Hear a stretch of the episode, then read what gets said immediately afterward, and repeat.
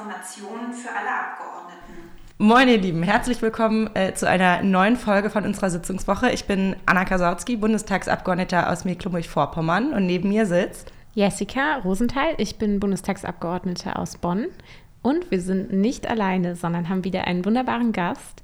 Jan, magst du dich mal kurz vorstellen? Ja, hi. Ich bin Jan Dieren, komme aus Mörs in Nordrhein-Westfalen und äh, bin Bundestagsabgeordneter im Ausschuss für Arbeit und Soziales.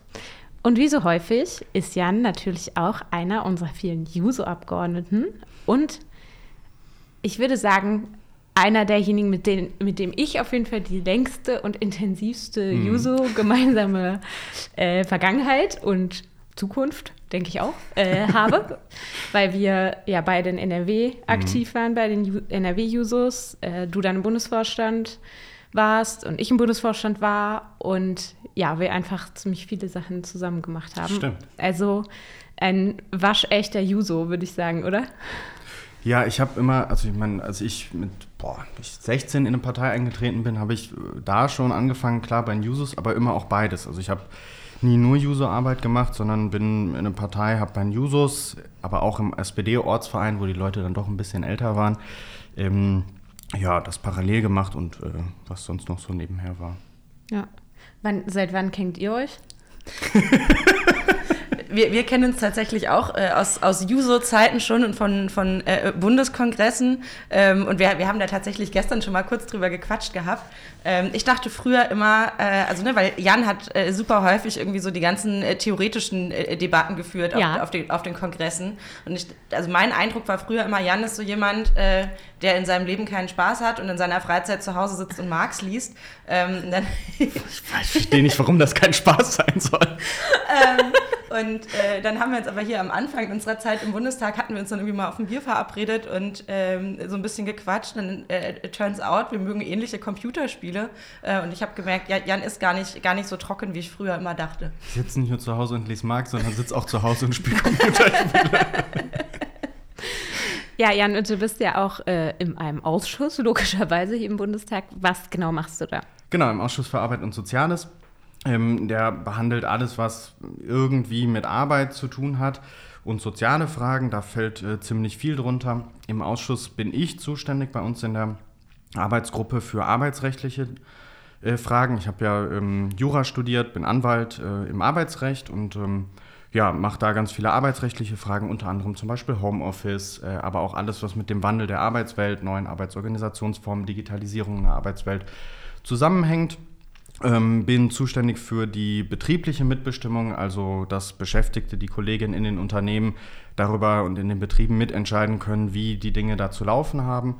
Ähm, und bin, äh, wir haben noch so einen Bereich, der nennt sich ähm, ja, die soziale Frage im Klimawandel, also diese Schnittstelle, äh, wie beantworten wir eigentlich jetzt äh, soziale Wirkungen oder Fragen, die im Zusammenhang mit dem Klimawandel auftreten. Ich würde auch sagen, gerade so bei der Frage Mitbestimmung und Transformation, das ist ja immer mhm. beides sehr große Begriffe, ähm, ist eigentlich unter dem Radar der Öffentlichkeit, finde ich immer so ein mhm. bisschen, am allermeisten zu tun, gerade für uns als Sozialdemokratinnen. Und ich glaube, da sind wir uns hier am Tisch auch sehr einig. Auf, auf, auf jeden Fall. Jan und ich, also wir sind ja auch alle Teil äh, hier am Tisch der Parlamentarischen Linken, einer der, der drei Strömungen in der SPD-Bundestagsfraktion. Äh, und Jan und ich dürfen zusammen quasi einen, einen Arbeitskreis innerhalb der PL leiten, äh, der den total äh, barrierearmen äh, Titel äh, sozial-ökologische und digitale Transformation hat. also ein Riesenthema, mit dem wir uns da äh, in verschiedenen Abschnitten ähm, befassen, wo wir uns aus einer sozialdemokratischen Perspektive eben genau das anschauen. Also was, was muss sich eigentlich ändern, was müssen wir da tun? Ähm, äh, die ersten Labs hatten wir dazu schon, also quasi Abende, wo wir äh, mit ähm, Organisationen, aber auch mit den KollegInnen aus der Bundestagsfraktion und allen MitarbeiterInnen, äh, die Bock haben, ähm, darüber diskutieren, was, was muss da eigentlich passieren. Und gestern Abend hm. hatten wir unser äh, PL-Lab äh, Wandel der Arbeitswelt. Genau, wir haben äh, da ja auf Transformation aus fünf Seiten geguckt. Also, ähm, oder haben dazu fünf Veranstaltungen ähm, die Frage von äh, Klima und Energie, Digitalisierung, gestern dann Arbeitswelt und dann kommt noch Wirtschaft und Bildung jetzt Wirtschaft man, und Landwirtschaft. Sorry, hatten wir gestern schon Wirtschaft und Landwirtschaft und danach dann Bildung. Ähm, genau, und äh, was ich gestern jetzt an dem ähm, Lab zu, zur Arbeitswelt nochmal wichtig fand, weil du gesagt hast, ist natürlich auch Transformation eine sozialdemokratische Frage. Man diskutiert das jetzt ja gerade so, Transformation und Arbeitswelt und die Rolle, die Beschäftigten da haben, häufig als wenn das nicht zusammenginge oder sogar ein Widerspruch wäre, als wenn man ähm, irgendwie man von politischer Seite so schnell wie möglich jetzt versucht Transformation zu machen und es gerade die Beschäftigten äh, sind, die da äh, bei denen man aufpassen müsste, dass es nicht die zu schnell Opfer gehen sind, ne? genau, ähm, dass es nicht zu schnell gehen darf, dass die, ähm, äh, dass man die nicht verliert oder so. Und ich finde das eine total merkwürdige Sichtweise darauf, weil das ich würde sagen, das Gegenteil der Fall ist. Es ist ja, also man kann politisch noch so viel beschließen, was transformiert werden soll und Gesetze und so weiter und so fort. Das ist alles nachher nichts wert, wenn es nicht von Leuten umgesetzt wird. Und das sind ja genau die Beschäftigten. Das heißt, ähm, dass Transformation gelingt, dass wir, was den Klimawandel anbelangt, den Wandel der Arbeitswelt und so weiter, dass das alles gelingt, hängt daran, dass Beschäftigte das in den Unternehmen umsetzen, dass Menschen das ähm, in die Wirklichkeit bringen. Äh, und da ist kein, äh, dass man die nicht überfordern darf oder so, sondern wir brauchen genau deren Fähigkeiten und müssen natürlich dafür sorgen, dass sie das nicht erleben als was, was ihnen übergestülpt wird, sondern was, was sie selbst machen. So ist es ja auch. Es ist ja nicht irgendwas, was von außen kommt oder ein Naturgesetz, sondern was wir als Menschen selbst machen. Und da muss man Menschen die Fähigkeit geben, das selbst zu gestalten und das Recht, das selbst zu gestalten. War, war, sorry, aber war, war eins, einer der großen äh, Takeaways, die ich von gestern Abend hatte, dieser, dieser ganz, ganz krasse äh, Wunsch auf, auf Selbstbestimmung, auf Mitbestimmung und dass wir darüber es mhm. schaffen, äh, überhaupt Transformation zu machen und irgendwie auch Leute zu haben, die Bock auf ihre Arbeit, also Arbeit macht halt viel mehr Spaß, wenn ich irgendwie auch was mitbestimmen kann, mhm. als wenn ich irgendwie äh, nur, nur ausführe und, und irgendwie nichts machen kann und mich eingeengt fühle. Und das ist ja da, also da müssen wir am Ende hin. Mhm. Und ich glaube, diese Debatte klingt ja immer sehr theoretisch. Also für alle von euch, die jetzt zuhören, äh, denkt man vielleicht so, okay, äh, Mitbestimmung, ja, voll wichtig. Aber tatsächlich äh, sieht man ja, dass gerade Unternehmen, die einen starken Betriebsrat haben, also wo mhm. Menschen gewählt werden, um die Interessen derjenigen, die dort arbeiten, zu vertreten, dass die viel erfolgreicher sind, auch wenn es zum Beispiel um diese Anpassungsdinge geht. Ähm, und diese ganze Idee, dass der, die Wirtschaft sozusagen keine demokratischen Elemente enthält, also dass du auf die Welt kommst und zufällig ist dein Vater oder sagen wir mal Vater klassischerweise Unternehmer und dann erbst du das Unternehmen oder du wirst halt geboren und erbst kein Unternehmen, so. Mhm.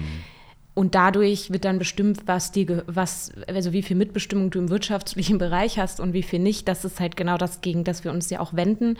Und ich finde das Konkreteste, das ist so ein bisschen aber auch mein Spleen, sag ich mal, an dem das irgendwie klar wird, ist diese ganze Frage von Arbeitszeitverkürzung. Mhm. Äh, vielleicht denkt ihr dann jetzt auch, wenn ihr zuhört, hä, Arbeitszeitverkürzung, wir haben doch Fachkräftemangel. Naja, wir haben halt gleichzeitig auch eine Technisierung, wir haben eine Digitalisierung und die Frage ist doch schon, wer profitiert denn dann am Ende davon, dass äh, immer mehr technische Elemente auch Arbeitskraft ersetzen können. Und im Moment sind es auch wieder die, die zufällig Glück hatten, dass ihr Vater Unternehmer war. Und ich denke schon, wenn wir zum Beispiel eine Vier-Tage-Woche haben würden, dann könnte das auch einen Effekt haben, dass die, die arbeiten gehen, zum Beispiel davon ähm, auch profitieren. Und sowas setzt dann vor allem auch setzen Betriebsrätinnen und Betriebsräte durch. Also so abstrakt ist es gar nicht, wie man das, wie sich das vielleicht auf den ersten Blick vielleicht auch für euch anhört. Das sind genau die Verteilungskämpfe eigentlich, hm. die jetzt anstehen. Hm. Genau, und äh, wenn wir das Beispiel Arbeitszeitverkürzung nehmen, ich finde, daran kann man ganz gut sehen, jedes Mal, wenn man darüber diskutiert, wie macht das Sinn, also weiß ich nicht, die Debatten jetzt um Vier-Tage-Woche oder wie auch immer, kommt natürlich immer das Gegenargument, oder was heißt natürlich, aber es kommt häufig, ja, das können wir nicht. Wenn wir jetzt äh, insgesamt eine Vier-Tage-Woche beschließen würden, dann gibt es Unternehmen, die können das nicht mitmachen. Jetzt kann man natürlich nicht ausschließen, dass es nicht Unternehmen gibt, bei denen das so ist. Ähm, und damit wäre wenn es allein ein Unternehmen gibt, das dadurch pleite ging, könnte man sagen, das ist doch schon allein deshalb nicht richtig. Jetzt ist es aber so, es gibt viele Unternehmen, die das sehr gut können. Mir fällt äh, eins aus meinem Wahlkreis ein, Stichwort Fachkräftemangel. Die haben händeringend nach Azubis gesucht, nach Beschäftigten und nicht gefunden. Dann haben die in der Zeitung äh, veröffentlicht, wir machen jetzt eine Viertagewoche. Und die konnten sich nicht retten vor Leuten, die da dann arbeiten Surprise, wollten. Weil surprise. natürlich, ja, ist natürlich attraktiv und äh, gut, war jetzt auch noch eine geschickte PR-Kampagne. Äh, keine große, aber geschickte. Ähm, und ich finde, daran kann man sehen, es gibt Unternehmen, die das können und die dadurch nicht nur, äh, die dadurch nicht mal Verluste erleiden, sondern im Gegenteil ähm, dadurch sogar noch qualifizierte Beschäftigte anziehen und damit produktiver werden. So, aber wer kann das am besten beurteilen, ob ein Unternehmen das kann oder nicht? Die Betriebsräte und die Leute, die da arbeiten. Die Unternehmerinnen natürlich auch. Das heißt, die können für sich, für ihr Unternehmen entscheiden, können wir dir zum Beispiel bei uns eine Vier-Tage-Woche einführen. Und jetzt gibt es aber in jedem Unternehmen da wieder streitende Interessen, ähm, ob man das möchte oder nicht. Die Beschäftigten haben natürlich ein Interesse daran, weniger zu arbeiten. Und jetzt finde ich, wenn wir wollen, dass sowas möglichst gut gelingt, dann und wir nicht das flächendeckend für alle einführen können, weil es vielleicht bei manchen nicht funktioniert, dann wäre es doch ein guter Schritt zu sagen, wir geben den Betriebsräten das Recht und nicht nur, ja, ihr könnt mal nett fragen, sondern das Recht, mit den Unternehmensleitungen darüber zu diskutieren und mitzubestimmen, führen wir eine Vier-Tage-Woche ein oder nicht, um das Beispiel jetzt mal zu nehmen. Und in den Unternehmen, in denen das geht, in denen die Unternehmen dann produktiver sind, übernehmen Betriebsräte dann ja auch die Verantwortung. Ähm, wollen ja auch ihr Unternehmen nicht vor die Wand fahren lassen, im Gegensatz zu Hashtag René Benko, so dem einen oder der anderen Unternehmerin. allerdings, äh. Ähm, die übernehmen dann ja Verantwortung. Und ich glaube, so kann man das äh, dann im gemeinsamen Interesse ganz gut hinbekommen, wenn sie denn das Recht dafür haben. Ich erinnere mich da, dass sozusagen in den, also dass in den Koalitionsverhandlungen gerade dieser Bereich, surprise, surprise, ziemlich schwierig war, sagen wir mal vorsichtig, mit der FDP zu verhandeln, also unternehmerische Mitbestimmung. Und trotzdem bleibt es ja einer der zentralen Punkte für uns. Äh, vielleicht nur noch, um, um das vielleicht auch abzuschließen, wenn man jetzt auf den Coa-Vertrag guckt und auf die Vorhaben und auf deine Berichterstattungen und das, was du im Ausschuss so machst, was sind da vielleicht dann zumindest kleine Schritte, in denen wir das probieren? Mhm. Ja, wir haben uns, im, also im Koalitionsvertrag steht drin ein Satz, der heißt, wir wollen äh, die Mitbestimmung weiterentwickeln ähm, und insbesondere in zwei Bereichen ähm, haben wir jetzt auch dieses Jahr vor ans Betriebsverfassungsgesetz. Das ist das äh, ein zentrales Mitbestimmungsgesetz, es gibt ganz äh, viele, aber ein zentrales für Betriebsräte. Wir wollen am Betriebsverfassungsgesetz vor allem ähm, die Strafbarkeit also ist es so, wer Betriebsräte an ihrer Arbeit hindert und äh, versucht, die, die zu stören, das ist eine Straftat. Das ist auch schon jetzt so. Aber man muss das anzeigen. Und ganz häufig, wenn Betriebsräte eingeschüchtert werden, ähm, gibt's, äh, trauen die sich vielleicht nicht mal das anzuzeigen oder dann gibt es vielleicht auch niemanden mehr, der anzeigen kann, weil es den Betriebsrat nicht mehr gibt. Ähm, und das wollen wir ändern und dafür sorgen, dass man diese Straftaten auch ohne Anzeige verfolgen kann. Das zu einem Offizialdelikt machen, heißt das dann äh, bei den Juristen. Ähm, das ist das eine, um stärker äh, oder um zu verhindern, dass Betriebsräte, was leider immer häufiger passiert, ähm, ja, behindert werden. Union Busting äh, gibt es ganze Strategien für und das wollen wir verhindern. Das ist das eine. Und das zweite vor allem, da ähm, haben wir mit der FDP ähm, und den Grünen ja auch, ähm, glaube ich, gute Gesprächspartnerin für die Digitalisierung noch mal stärker einbeziehen. Also klar, wir haben jetzt insbesondere in den, äh, den Corona-Jahren gemerkt, dass auch Betriebsräte digital arbeiten müssen, was äh, Videoschalten und so weiter anbelangt. Das war jetzt während Corona übergangsweise relativ einfach das ist jetzt wieder zurückgenommen oder diese Verordnung ist ausgelaufen und das wollen wir jetzt ähm, äh, ja dafür gesetzliche Regelungen schaffen, damit das dauerhaft funktioniert. Das ist ja mittlerweile auch aus der Arbeitswelt gar nicht mehr wegzudenken. Und liebe Leute, ähm, Betriebsräte und eine Stärkung der Rechte von Betriebsräten ist wahnsinnig wichtig. Betriebsräte gibt es aber auch nur da, wo es Gewerkschaftsmitglieder So gibt. Äh, und wenn ihr noch nicht Mitglied einer Gewerkschaft seid, äh, dann ist jetzt mal wieder ein hervorragender Moment, um einzutreten und äh, die Arbeit für ArbeitnehmerInnen zu stärken und solidarisch mit ihnen gemeinsam für mehr Rechte zu kämpfen. Deswegen Shoutout an die Gewerkschaften, tretet ein. dgb.de kann man das auch online machen. Für und raussuchen, welche die, die passende Einzelgewerkschaft ist. Ja, ich glaube, wir könnten über das Thema auch noch ziemlich lange sprechen, weil es äh, einfach der, einer der zentralsten Bereiche ist. Aber tatsächlich haben wir auch eine Sitzungswoche. Sogar wieder mal einen Donnerstag in einer Sitzungswoche. Und auch diese Sitzungswoche stehen einige wichtige Entscheidungen an. Ich mache mal erstmal das sehr positive Beispiel, wo wir uns alle einig sind. Äh, heute, also in ungefähr zwei oder drei Stunden, werden wir das äh, 49-Euro-Ticket beschließen. Ja, es wird endlich Wahrheit, dass wir dieses 49-Euro-Ticket deutschlandweit haben. Und klar, gibt immer noch Dinge wie 29-Euro-Ticket für Azubis, 29-Euro-Ticket für FSJerinnen, 29-Euro-Ticket für Studis. Ja, wir sind dran, muss weitergehen, aber dass es einfach ein deutschlandweites Ticket gibt, was nutzbar ist und was irgendwie halbwegs bezahlbar ist, ist, also ich finde es unfassbar und ich freue mich total auf diese Debatte und vor allem auf die Abstimmung und dass wir das jetzt endlich ab dem 1.5. möglich machen. Auf jeden, jeden Fall. Und liebe Leute im ländlichen Raum, keine Sorge, wir haben euch nicht vergessen. Ja. Äh, wir wissen, dass auch die Infrastruktur weiter ausgebaut werden muss. Und wir machen es nicht so, dass wir sagen, hey, Ticket ist jetzt günstig und deswegen machen wir, machen wir die Klappe zu, sondern das muss parallel passieren. Äh, wenn, nur wenn Tickets bezahlbar sind, nutzen auch Leute den ÖPNV, dann können wir nur äh, weiter ausbauen und wir sind an beidem dran. Genau, und falls ihr euch jetzt fragt, okay, wie kriege ich das? Meistens ist es sogar schon in den Apps äh, sozusagen vorhanden. Da kann man das dann einfach kaufen. Ähm, und es ist so, dass es, so wie ich das jetzt verstanden habe, bis Ende des Jahres so ist, dass man das monatsweise kaufen kann und dann ab nächstem Jahr wird es so sein, dass man quasi jeden Tag sich dann entscheiden kann, äh, wann man das kaufen will. Ich hoffe, dass ich das jetzt richtig wiedergebe und nicht Martin Kröber äh, mir später sagt, dass ich das falsch wiedergebe.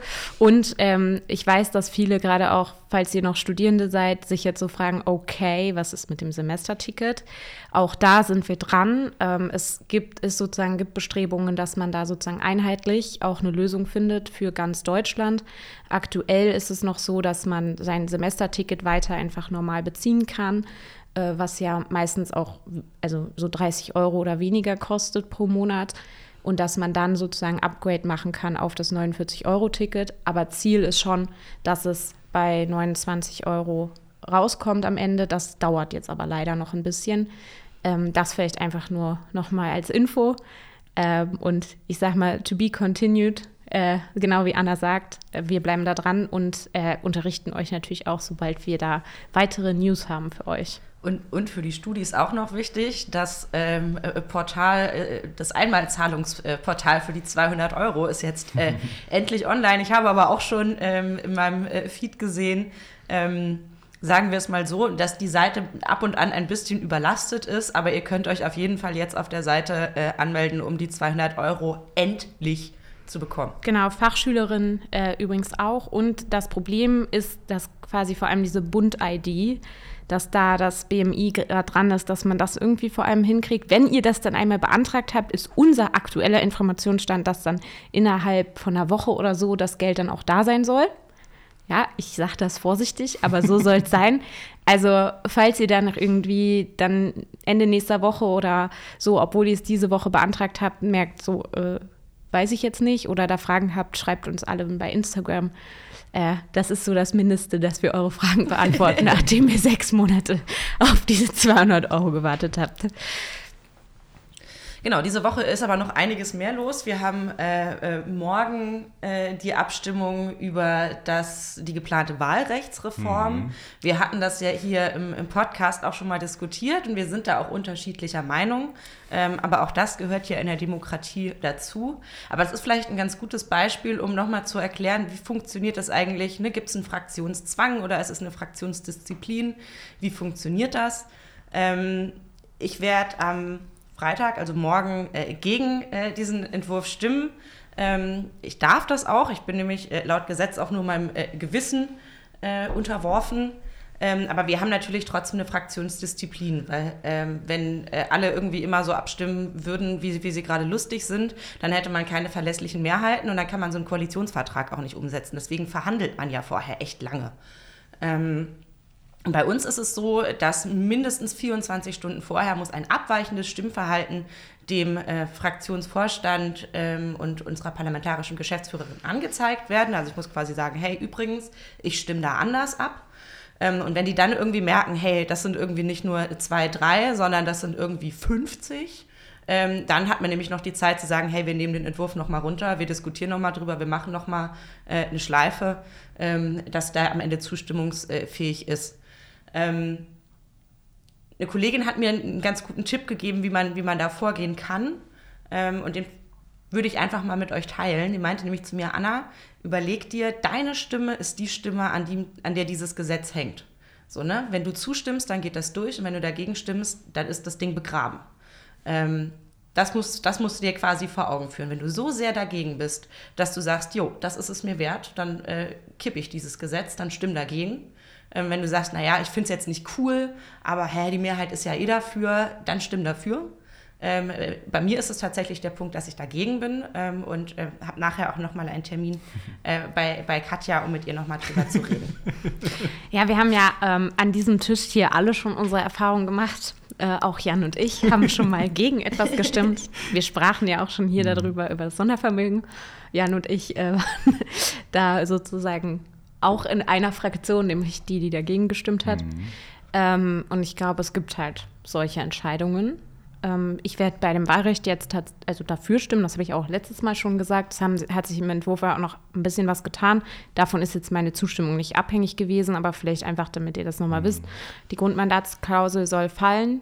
Ich glaube, Jan, vielleicht kannst du das sogar besser erklären als ich. Also es wird ein Verhältniswahlrecht werden und deshalb ist die Grundmandatsklausel heißt, ich habe drei Direktmandate gewonnen und ziehe dann als Partei in Fraktionsstärke ein. Mhm. Das wird es nicht mehr geben. Mhm. Genau, also das deutsche Wahlrecht war vorher ja im Grundsatz eigentlich auch schon Verhältniswahlrecht, anders als zum Beispiel in Großbritannien. Das heißt, die Zweitstimme war ja auch schon vorher die entscheidende. Es war, war vorher schon so, dass es so viel Zweitstimmen wie eine Partei im Vergleich mit den anderen bekommen hatte. So viel Abgeordnete sollte sie dann auch verhältnismäßig im Bundestag haben. Und das war schon immer ein bisschen durchbrochen durch diese Erststimmen, ähm, weil wenn eine Person im Wahlkreis direkt gewählt ist und sie rein soll, da manchmal unterschiedliche Ergebnisse rauskommen können, dass eine Partei mehr oder weniger Zweitstimmen bekommen hat, als ihr äh, als die Wahlkreise direkt gewonnen hat. Und wenn es weniger waren, war das nie ein Problem. Dann sind halt von über Zweitstimmen über die Landeslisten Leute nachgerückt. Aber wenn sie mehr Wahlkreise direkt bekommen hat, als ihr eigentlich zustanden, dann war das immer ein Problem. Und mit diesem Wegfall der Grundmandatsklausel kann man jetzt sagen, wird dieser Grundsatz des Verhältniswahlrechts, also dass jede Partei so viel Abgeordnete, Abgeordnete verhältnismäßig im Bundestag hat, wie sie vom Gesamt, von den Gesamtstimmen deutschlandweit bekommen hat, diesem Grundsatz ähm, wird jetzt noch mehr Rechnung getragen. Ähm, oder das wird jetzt noch, noch konsequenter durchgezogen.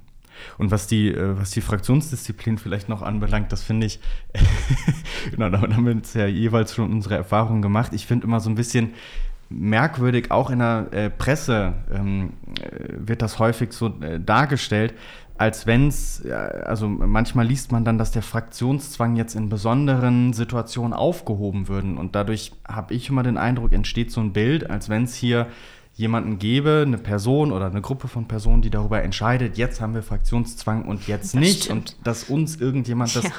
das gibt. Und es gibt ja nirgendwo ein Gesetz, das sagt, es gibt Fraktionszwang oder so, sondern, das hast du ja gerade gesagt, Anna, wir haben uns als Fraktion eine Geschäftsordnung gegeben. Und in dieser Geschäftsordnung haben wir uns entschieden, dass wir, wenn eine Mehrheit in der Fraktion A oder B sagt, wir uns da gemeinsam dran halten. Und das finde ich auch sinnvoll. Nicht nur im Hinblick auf Mehrheiten, sondern selbst, also Regierungsmehrheiten, selbst in unserer Fraktion. Wenn ich, ich will ja auch, wenn ich jetzt einen Punkt in die Fraktion einbringe und eine Mehrheit davon überzeuge, will ich ja wissen, okay, da stimmen dann tatsächlich auch ihr und alle, alle Kolleginnen zusammen mit. Und wenn ich das von anderen erwarte, finde ich, dann ist es auch sinnvoll, dass wenn ich mich daran halte, ähm, wenn eine Mehrheit äh, mit dabei ist. Aber, das hast du gesagt, anders gibt halt Fälle, ähm, in denen das äh, selbst äh, mit diesem Grundsatz schwierig ist, die so der, der eigenen politischen Überzeugung widersprechen, dass man sagt, jetzt kann ich nicht mit der Mehrheit hier mitgehen, selbst wenn ich das im Grundsatz für richtig halte. Genau, und deswegen ist sozusagen eine Dramatisierung dessen, finde ich auch immer ein bisschen fragwürdig, auch wenn ich sagen würde, und ich glaube, das teilen wir auch alle, dass der Grundsatz richtig ist hm. und ich auch froh drüber bin, weil wir hier natürlich sehr, sehr viele Gesetze und so weiter beschließen, wo ich auch mich darauf verlassen hm. muss. Also ich sag mal, wenn jetzt im Bereich Moore was beschlossen wird, dann äh, könnt ihr euch alle sicher sein, dass ich auf Anna hören werde. und deswegen ist es auch gut, dass es natürlich auch fachlich nochmal, also Menschen gibt, die fachlich nochmal tiefer drin sind. Trotzdem, das ist was, was sozusagen das Gegenteil dann davon ist, dass diese Berichterstattung manchmal so ein bisschen den Eindruck erzeugen, man wäre dann nur politisch aktiv oder hätte eine politische mm. Haltung in den Fragen. Mm. Die, in denen man irgendwie eine Berichterstattung hat. Und so ist es ja nicht. Also ich Ja. bin ja Bundestagsabgeordnete und trage auch, auch ein, als Einzelperson natürlich für alle Entscheidungen irgendwie, muss ich Rechenschaft ablegen vor den, meinen Wählerinnen und Wählern und vor allem vor der Bevölkerung, die ich repräsentiere. Und deshalb gebe ich ja nicht irgendwie mein, meine politische Haltung ab, nur weil ich nicht für ein Thema zuständig bin. Und das ist, glaube ich, so ein bisschen das Spannungsfeld, in dem sich immer die Entscheidungen auch bewegen. Und das ist mal, sagen wir mal, dramatischer oder, mm, oder sozusagen notwendiger. Und mal kann man auch sagen, mm, da ist die Brisanz nicht ganz so da. Ne? Also deswegen, ich finde auch, das ist einer der schönen Sachen, also was das klingt so, als gäbe es so wenige, ne? Also ich, unsere Fraktion ist echt cool. Ähm, also, aber eine der coolsten Sachen finde ich tatsächlich, dass wir ExpertInnen äh, ja dann äh, als BerichterstatterInnen in den verschiedenen Bereichen haben. Und wenn ich nicht weiß, also wenn ich mich nicht in der Tiefe auskenne, gucke ich einfach nach, wen frage ich äh, und dann bekomme ich Antworten. Ein Beispiel, also Beispiel bei mir aus dem Wahlkreis aktuell ist dieses geplante LNG-Terminal vor Rügen ähm, was äh, das BMWK äh, da gerne hätte, also das Bundeswirtschaftsministerium, ähm, wo ich dann natürlich auch ne, mit, mit den Energieleuten rede, äh, so äh, ist das notwendig, wie könnten Alternativen aussehen, was braucht man eigentlich dafür. Was ist daran das Problem? Kannst du es vielleicht noch mal kurz für unsere Hörerinnen erklären? Okay, ich, ich versuche es kurz zu machen. ähm, wir haben einmal die äh, Umweltprobleme, die damit dranhängen. Das soll quasi vor, vor Selin ähm, ähm, in, an der Ostküste von Rügen soll das entstehen. Ähm, und direkt nebenan ist der Greifswalder Bodden, also die Leitung, die die von da aus nach Lubmin äh, legen wollen, damit das quasi über Lubmin dann ins Gasnetz eingespeist werden kann, äh, geht mitten durchs Laichgebiet des Herings in der westlichen Ostsee. Und da haben wir eben ein Problem gerade und den versuchen wir zu retten und ein bisschen kontraproduktiv. Das ist im äh, europäischen Vogelschutzgebiet. Nebenan ist das Biosphärenreservat. Also da, da kommt echt viel zusammen, man sagt, das ist vielleicht nicht, nicht unbedingt ein guter Standort ähm, aus einer Umweltperspektive. Und gleichzeitig ähm, habe ich dann auch noch die, ähm, ich sag mal, ökonomische Perspektive. Die Insel Rügen lebt vom Tourismus. Und mitten vor die Seebäder an der Proravik zu sagen, wir klatschen hier jetzt mal äh, zwei Terminals mit vier Schiffen dran, äh, bringt eine Lärmbelastung mit sich. Also man hört dieses Brummen auch an Land. Ähm, und müssen wir uns auch ehrlich machen, ich fahre nirgendwo in Urlaub hin, wo ich irgendwie 24 Stunden Brummen habe. Ich will mich im Urlaub erholen. Das würde ich jetzt ja aus dem Ruhrgebiet und Industrieromantik Ja, eben. natürlich anders sehen. Wir können das Terminal gerne nach NRW legen. Ich glaube, wir sind offen. Wir Ja. nehmen alles an Energie, was wir kriegen können. ähm, nee, und tatsächlich auch der Status der Ostseebäder als Ostseebad hängt da dran, äh, an Luftqualität, an Wasserqualität. Ähm, und da gab es ja auch in, äh, ich glaube, Wilhelmshaven auch das Problem mit dem Chlor, was da irgendwie dann ins Wasser gekommen ist. Und wenn die kein Ostseebad mehr sind, dürfen sie keine Kurabgabe mehr erheben. Also es hängt ein Aber kann man das Rattenschwanz nicht woanders hinstellen? Da sind wir gerade dran. Wir sind gerade in der alternativen Prüfung. Ähm, die BürgermeisterInnen äh, machen da äh, Druck von der Insel Rügen. Die Landesregierung ist da auch auf unserer Seite. Manuela Schwesig hat sich jetzt auch die Woche äh, dazu geäußert, hat gesagt, also der Standort geht überhaupt nicht. Aber wir tragen natürlich auch gerne mit äh, Verantwortung, wenn es um Energiepolitik geht. Und da finden wir eine Lösung. Ich finde, man kann an dem Beispiel ganz gut sehen, was du gesagt hast, weil es geht ja darum, irgendwie ähm, unter dem Stichwort Energiewende ähm, das voranzubringen. Ich meine, auch wenn da jetzt äh, Flüsse, also fossiles Gas reingepumpt wird, kann das ja irgendwann auch für Wasserstoff benutzt werden. Also wenn wir jetzt mal unterstellen, dass es aus Klimaschutzgesichtspunkten äh, äh, sinnvoll ist, das so schnell wie möglich zu machen. Auf der einen Seite Klimaschutzgesichtspunkte, auf der anderen, aber das, was du angesprochen hast mit dem Hering, ähm, Artenschutz, dass da also beides ja aus dem, aus dem, der Überlegung, den, die natürlichen Lebensgrundlagen zu erhalten, beides wichtige Gesichtspunkte sind und an so einer Stelle sich aber widersprechen. Ich finde, das ist auch in den Diskussionen, die wir jetzt gerade um Klimaschutz haben, noch nicht immer, taucht noch nicht immer so auf, dass sich da manchmal Interessen tatsächlich auch stark widersprechen ähm, und die ähm, wenn wir jetzt über schnell, schnelleren Ausbau auch von Windrädern und so weiter und so fort sprechen, dass es nicht so ist, nur weil Klimaschutz äh, dahinter steht, ist jetzt die Entscheidung auf jeden Fall richtig, sondern dass das leider, so ist die Natur eine komplexe Sache ist und manchmal da auch widersprechende Aspekte bei sind. ist, ganz häufig ist es einfach eine Abwägungssache. Ja, voll. Ja, es gibt tatsächlich noch eine Sache, über die ich gerne sprechen würde, die ehrlich gesagt nichts mit der Sitzungswoche zu tun hat und auch nichts mit den Themen, die wir ansonsten in äh, ihrer ganzen Komplexität jetzt angeschnitten haben. Und zwar ähm, habe ich das letzte Woche, vorletzte letzte Sitzungswoche, ein bisschen verschwiegen. Aber ähm, ich habe tatsächlich äh, die Möglichkeit gehabt, in die Ukraine zu reisen. Das war eine Idee, die ja, die, die Vorsitzende der deutsch-ukrainischen Parlamentarierinnengruppe aus der Ukraine hatte und dann eben ein paar Leute angesprochen hat, ob man nicht überfraktionell mal mhm. in die Ukraine fährt. Und ähm, für mich war das irgendwie ein langer Abwägungsprozess. Also wahrscheinlich ging es euch ähnlich, aber ich habe ja schon ziemlich viele Mitglieder der RADA auch getroffen aus der Ukraine, die immer nach, nach Berlin auch gekommen sind, um hier eben für die Standpunkte der Ukraine zu werben, um auch klarzumachen, wie gerade die Lage vor Ort ist. Und immer wieder haben die gesagt, bitte komm zu uns und guck dir an, mhm. was dieser Krieg für uns bedeutet. Und ich habe super oft gesagt, oder eigentlich bis, bis zu diesem Zeitpunkt gesagt, naja, ich fahre da ja nicht hin, um ein Selfie zu machen. Mhm. Und ich kann halt nichts mitbringen. Mhm. Also ich kann keinen Generator, Generator mitbringen, nicht mal einen. Ich kann keinen Panzer mitbringen, ich kann keine Munition mitbringen, ich kann kein Baumaterial mitbringen, um Sachen wieder aufzubauen. Und es wirkte für mich immer so.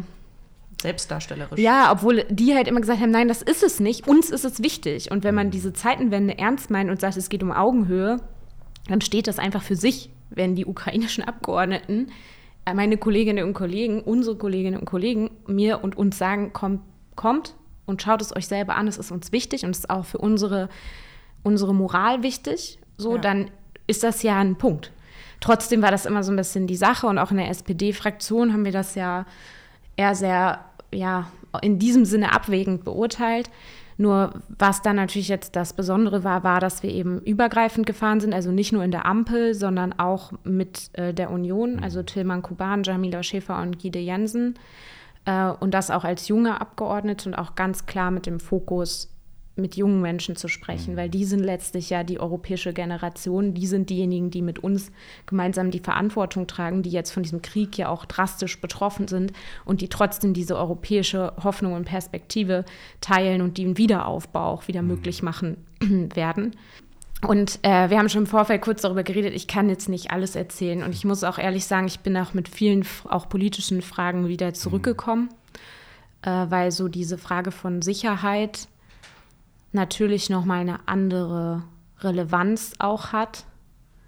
Ähm, sozusagen diese Unmittelbarkeit auch der militärischen Sicherheit natürlich im täglichen Erleben, wenn der Air-Alarm, und ich habe die App noch auf dem Handy, kann ich euch nur empfehlen, euch die auch mal runterzuladen, weil man einfach mal merkt, was das heißt. Heute war wieder Air-Alarm und ich weiß sozusagen, die Schülerinnen und Schüler gehen in den Keller, die haben keinen Unterricht, die äh, alle anderen gehen sozusagen äh, in, in Schutzräume und ihr Leben wird komplett unterbrochen. Die Angst, sozusagen die Unsicherheit, alles das, was es bedeutet, das ist schon nochmal krass gewesen. Weil ich würde dann vielleicht nur eine Situation erzählen, die für mich sozusagen unter vielen am krassesten war, auch gerade mit Blick auf junge Menschen. Das war einfach so, war ein Besuch, den wir hatten bei Studierenden. Und ich meine, so klar, mein Studium ist jetzt auch schon eine Weile her, aber ähm, es ist natürlich eine ganz nahe Welt. Also eine, die ich ja auch geteilt habe, die Freunde teilen, die ihr geteilt habt, so, egal ob jetzt Ausbildung oder Studium. Und die haben einfach gesagt, mit dem 24. alle Alltagsprobleme, alles, was vorher war, alles, mit dem ihr euch jetzt vielleicht gerade beschäftigt, ist sozusagen egal geworden, komplett egal geworden. Und ich habe dann auch danach gefragt, plant ihr eine Zukunft? Und die sagen, nee, wir wissen nicht, was in einem Jahr ist. Es macht gar keinen Sinn. Und das Leben hat sich halt einfach so komplett geändert. Die Stu weiblichen Studierenden sammeln halt Geld, machen Charity-Events, versuchen ihre Freunde zu unterstützen und haben halt auch schon männliche äh, Studierenden, Kolleginnen, ähm, Kommilitonen verloren. Hm. Die sind gestorben, haben dann nicht mehr geantwortet. Und dann steht da irgendwie so ein 20-jähriger Student und sagt so, ich hätte nie gedacht, dass ich mal mit einer Waffe an der Front stehe. Ich bin doch nur einfacher Geschichtsstudent. Hm. Und ähm, ich weiß nicht, wenn ich an die Gesichter denke und wenn ich denke, welche Zukunft allein diese 25, 30 Studierenden, die wir da getroffen haben, verdient hätten und welche Zukunft oder welche Lebens, Leben, welches Leben sie jetzt haben, dann ist sozusagen die Grausamkeit, die dieser Krieg in die Ukraine bringt und natürlich auch an viele andere Orte der Welt, das weiß ich, aber jetzt konkret in die Ukraine, völlig unnötig, nur weil ein Imperialist denkt, er könnte die Grenzen verschieben und mit Gewalt und Terror sozusagen dieses Land überfallen. Das ist so schwer erträglich für mich, dass, dass es das gibt, dass er dazu bereit ist, Russland dazu bereit ist und das jeden Tag tut, dass ich das einfach gerne mit euch auch nochmal teilen wollte, auch wenn es in so einen Ablauf von der Sitzungswoche und so auch vielleicht nicht, nicht so ganz reinpasst. Aber ich glaube, es ist wichtig, gerade weil wir irgendwie auch eine Generation sind, dass man das einfach weiß oder dass ich das auch nochmal teilen kann, damit wir diese Perspektiven nicht vergessen. Und ich glaube, dass das auch eine der großen Aufgaben wird, dass wir dieses Zeitenwende-Ding von wegen zu sagen, wir wollen unsere osteuropäischen Partnerinnen ernst nehmen. Zivilgesellschaft meine ich damit auch, auch politische Jugendorganisationen, junge Abgeordnete. Das heißt dann auch für die Zukunft, dass wir wirklich uns auch mit denen treffen müssen, dass wir diese Perspektiven austauschen müssen, auch uns streiten müssen, wenn nötig, aber dass man da auch nicht nur mit Blick auf die Außenpolitikerin, sondern auch darüber hinaus versucht, wirklich Bande zu knüpfen. Das würde ich schon so als ein, sagen wir mal, politisches Anliegen für die Zukunft auch mitbringen. Auf jeden, auf jeden, jeden Fall. Ich habe es bei dir auch auf Instagram verfolgt. Ähm, und fand das, fand das ultra krass. Und ich, also für dich, man, man merkt das auch gerade, wenn du es beschreibst, für mhm. dich war, war, das, war das ja noch, noch krasser, das irgendwie vor Ort mitzubekommen. Und ich glaube, das passt sehr, sehr gut in so eine Sitzungswoche, weil es ja nicht nur dich, sondern uns alle die ganze Zeit beschäftigt. Wir wissen, dass dieser Krieg in der Ukraine weitergeht. Wir haben Debatten dazu im Bundestag mhm. und Leute, die sagen, Friedensverhandlungen jetzt, aber die Ukrainerinnen und Ukrainer gleichzeitig für ihre Freiheit kämpfen. Und äh, wenn, wenn wenn einer entscheiden darf, Friedensverhandlungen ja oder nein, dann sind es doch die Menschen, die an der Stelle angegriffen werden. Und solange die UkrainerInnen sagen, wir wollen für unsere Freiheit kämpfen, wer wären wir, ihnen das zu verwehren? Ähm, und äh, ich, ich, glaube, die Folge heute ist, ist keine, wo man irgendwie mit einem mit äh, Pan enden kann. Deswegen äh, Slava Ukraini. Ich würde vielleicht noch, ähm, weil ich muss gerade dran denken, dass du erzählst, Jessica, hm, muss ich dran denken, gerade junge Menschen nochmal. Also ich meine, wenn wir, wenn wir jetzt die Bilder sehen, du hast das gesagt, Anna, dass das, ähm, dass das jetzt ja weitergeht und man das nicht vergessen kann, kann man, also allein die Zerstörung da zu sehen, macht einen ja so wütend. Und ähm, meine, deshalb diskutieren wir hier darüber, wie kann das aufhören, das Leid, Sterben da, die Zerstörung.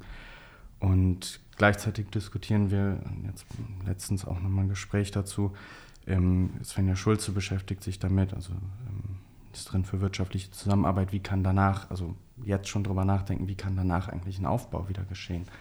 Ja, und, das ist so wichtig. Genau, und wenn ich, also muss jetzt, wenn du von den jungen Menschen gerade erzählst, dran denken, die Häuser, die kann man aufbauen, das dauert vielleicht ein paar Wochen, Monate. Und bei den jungen Menschen muss ich dran denken, wir kennen das ja vielleicht von unseren Großeltern. Meine, meine Großmutter wurde im Krieg bei einem Bombenangriff, war sie noch ein kleines Kind, irgendwo verschüttet in einem Keller. Das war nur ein Erlebnis an einem Tag.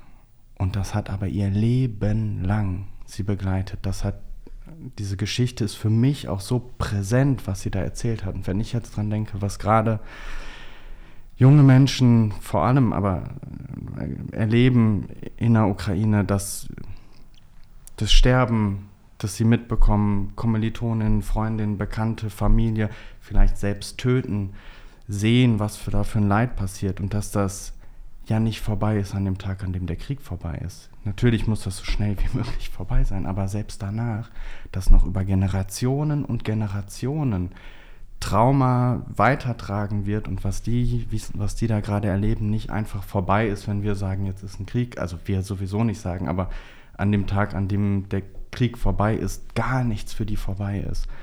Und das finde ich, also das zu überlegen, was das für die gerade bedeutet, das äh, finde ich unvorstellbar. Ja, voll. Und deswegen ist eben das, was wir sagen, seit Tag 1, nicht alle, aber doch stabile Anteil von Sozialdemokratinnen und Sozialdemokraten Sicherheit ist das Militärische. Das würde ich auch wirklich ganz klar mitnehmen. Habe ich aber auch nie seit dem 24. Äh, spätestens anders gesehen. Aber es ist eben auch die Frage von wirtschaftlicher Zusammenarbeit, die Frage von Wiederaufbau, äh, die Frage von Entwicklungszusammenarbeit.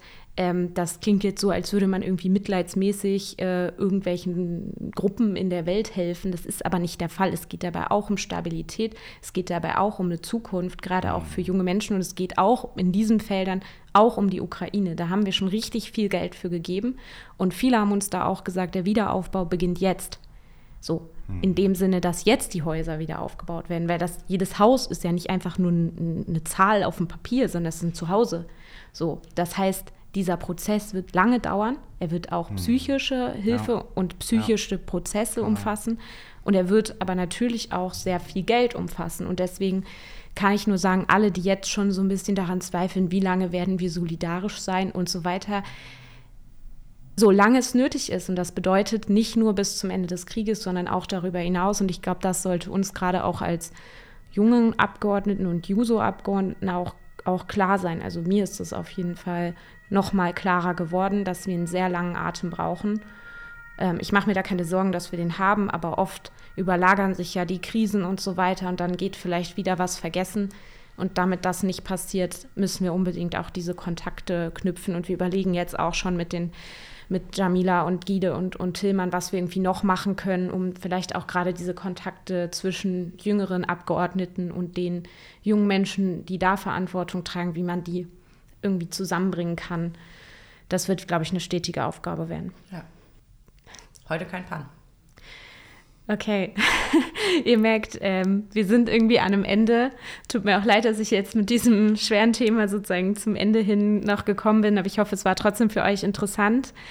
Ähm, ich sage einen Riesendanke an Jan. Danke euch. Ihr merkt, dass äh, wir gerade diese richtig, richtig großen Themen hier bearbeiten und es hier im Detail, aber auch in der großen Linie drauf ankommt. Nicht nur, wenn es um Zeitenwende geht, sondern gerade auch um Transformation. Und ich sage zumindest für mich, ich weiß nicht, ob ihr das teilt, wir arbeiten an der Vier-Tage-Woche. Ich will die Vier-Tage-Woche.